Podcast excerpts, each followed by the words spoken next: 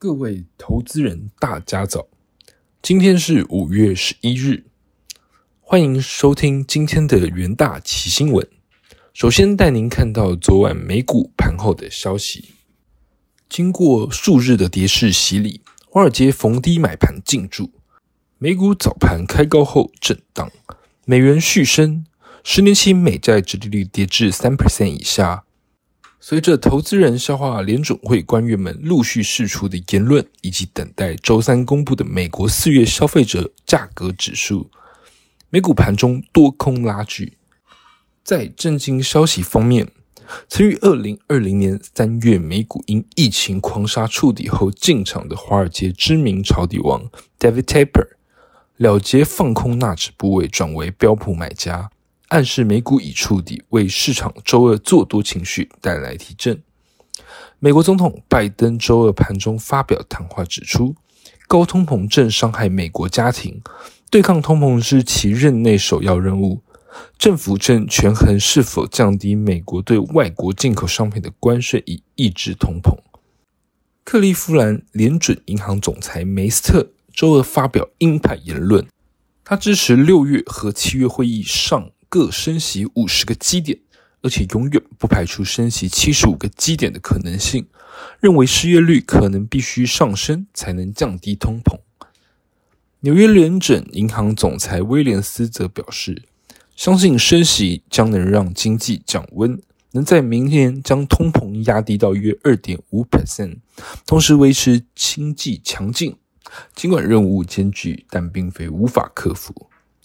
李奇蒙联准银行总裁巴尔金表示，联准会将升息至既不会刺激也不会抑制需求的水平，然后再决定是否必须走得更远。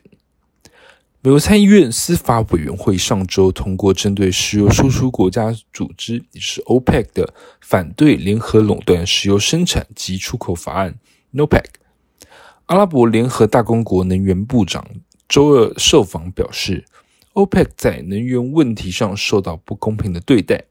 美国破坏其现有生产体系的举动，可能让油价飙升多达三百 percent。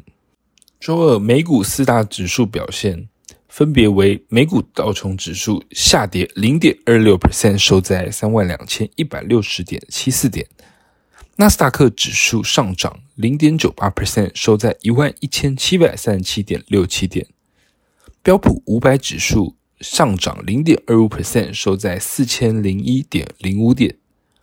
费城半导体指数上涨二点五一 percent，收在两千零一点。接着看到能源盘后的消息，原油延续周一错跌的走势，主要是因为投资人担忧经济成长放缓。美股遭到抛售，也让原油承受不小的压力。中国周一公布的四月出口年增率大幅减缓，也凸显疫情和防疫政策对需求的打击。此外，欧盟未能迅速同意制裁俄国石油，也让油市蒙受卖压。匈牙利正向欧盟要求更多援助，借此度过俄油遭禁之后势必会经历的痛苦转型期。根据报道，眼里中的妥协措施将大幅延后匈牙利等。东欧的欧盟成员逐步淘汰俄罗斯原有的期限，从原定的二零二三年底调整为二零二四年底。法国欧洲事务部长表示，法国总统马克宏本周将和匈牙利总理奥班会谈，本周有望来敲定这个协议。接下来进入三分钟听股期的单元，首先看到联电期货，联电二零二二年 Q2 扩大第三代半导体布局。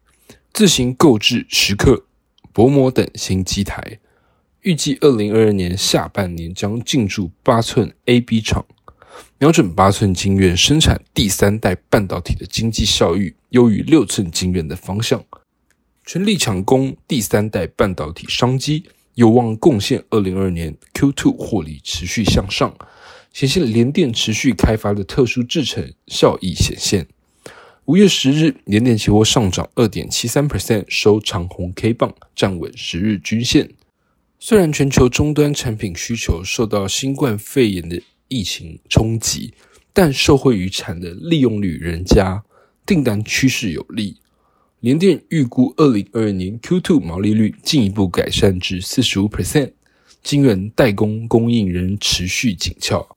接着看到长荣航期货，长荣航二零二二年 Q1 货运因运价季减幅度高于预期，营收达两百五十五亿元，年增六十八 percent，季减十五点二 percent。二零二二年 Q2 中国疫情爆发，虽然有利于货运运价上涨。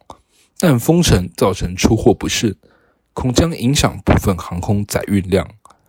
整体而言，二零二二年上半年全球货运客机需求紧俏，以及海转空的商机，长荣航货运营收仍在高档。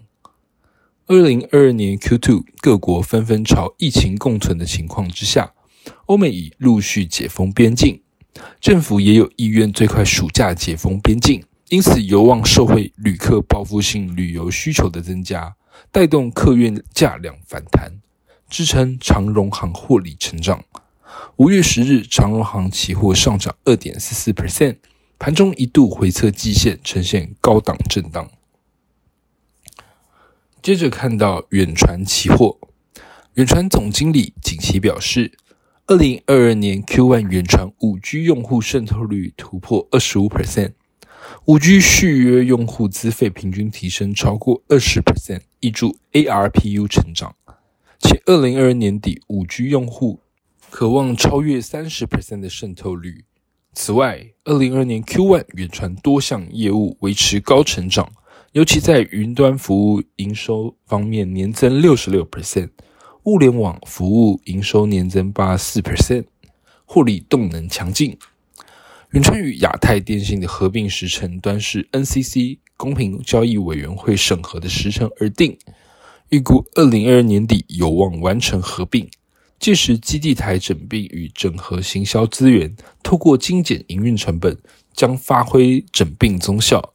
因此乐观看待后市的发展。